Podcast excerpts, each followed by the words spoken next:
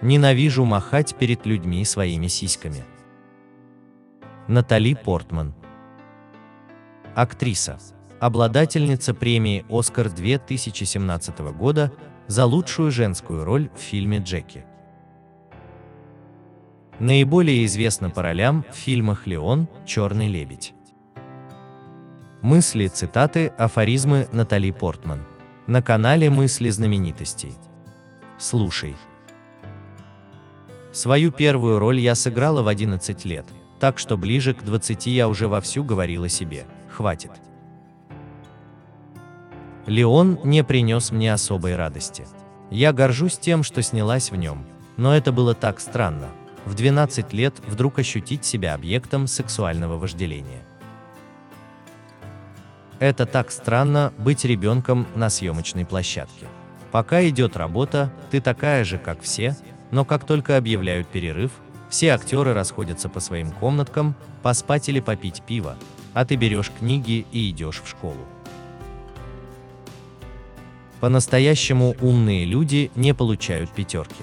Они знают, что оценки на самом деле ничего не значат. Я рада, что прошла через все это. Я успела побывать той, кем меня хотели видеть родители, той, кем хотели видеть продюсера, и той, кем хотели видеть зрители. В списке актрис я, кажется, плетусь в самом хвосте. В среднем я делаю пару фильмов в год, а многие мои коллеги, даже те, кто младше, давно уже снялись в 40. После «Звездных войн» я вдруг осознала, что всю жизнь буду актрисой. Невозможно стать адвокатом, доктором или кем-то еще после того, как ты снялась в этом фильме. Когда я смотрю на свою куклу из коллекции «Звездных войн», я думаю, что это так странно. Где-то далеко прямо сейчас маленькие дети играют мной.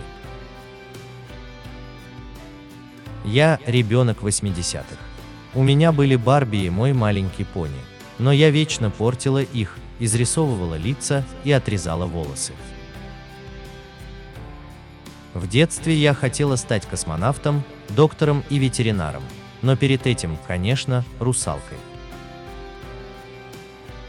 Кажется, я выросла быстрее, чем должна была вырасти.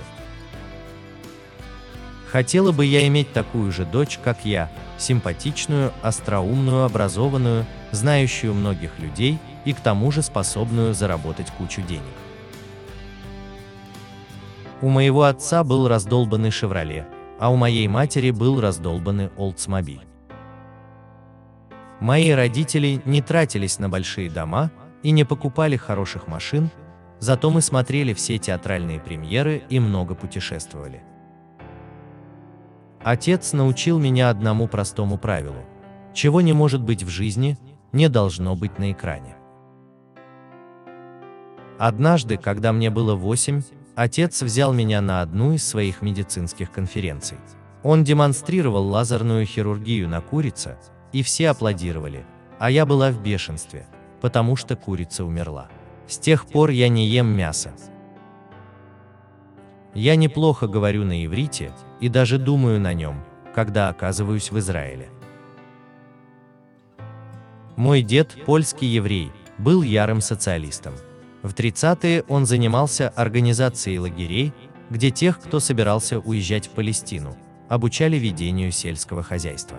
Первый кибуц был создан людьми, прошедшими как раз через такой лагерь. Никогда не знаешь, как рождаются слухи. Когда, например, я постриглась наголо, про меня стали говорить, что я либо неонацистка, либо лесбиянка, либо у меня рак. Хорошо хоть не все сразу. Я хочу как можно больше сниматься в комедиях, потому что до сих пор не видела ни одной по-настоящему смешной. Мне нравится, когда люди говорят мне, что я выгляжу как еврейка. Мне всегда казалось, что руки – самая красивая и выразительная часть тела.